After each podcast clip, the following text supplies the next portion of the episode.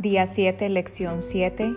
Bienvenidos a todos y gracias nuevamente por continuar conmigo revisando el libro de ejercicios de un curso en milagros. Les habla Marjorie Astrid de ellaescucha.com.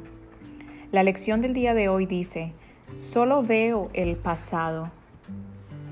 Esta idea es un poco difícil, o mejor dicho, es muy difícil a veces de, de, creer al principio de que solo vemos el pasado. Sin embargo, cuando solo vemos el pasado,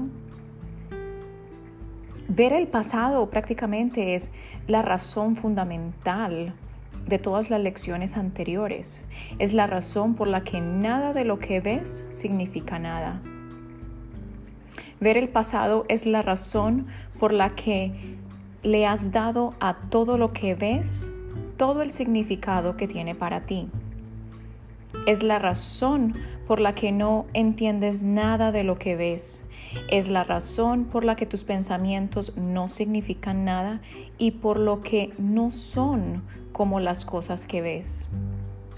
Es la razón por la que nunca estás disgustado por la razón que crees estar disgustado es la razón por la que estás disgustado porque ves algo que no está ahí. ¿Ven que estamos repasando las primeras seis lecciones?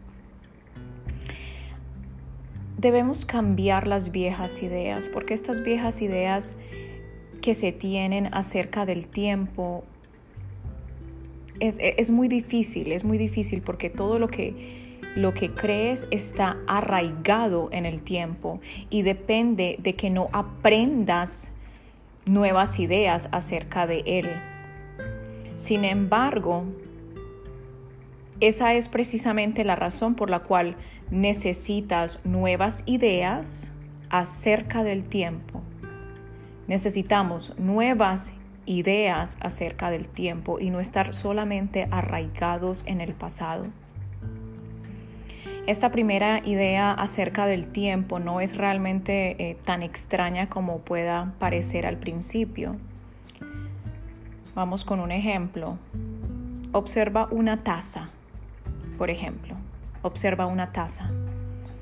¿Estás realmente viendo la taza o simplemente estás revisando tus experiencias previas de haber levantado una taza? De haber tenido sed, de haber bebido de ella, de haber sentido su borde rozar tus labios, de haber desayunado y así sucesivamente. ¿Y no están acaso tus acciones estéticas con respecto a la taza basadas a sí mismo en experiencias pasadas? ¿De qué otra manera si no sabrías que que esa clase de taza se rompe o no se rompe si la dejas caer? ¿Qué sabes acerca de esa taza si no lo que aprendiste en el pasado? No tendrías idea de lo que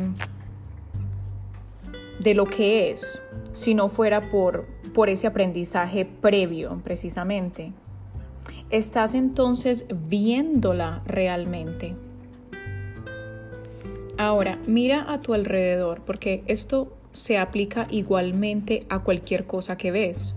Reconoce esto al aplicar la idea de hoy indistintamente a cualquier cosa que te llame la atención. Por ejemplo, solo veo el pasado en este lápiz.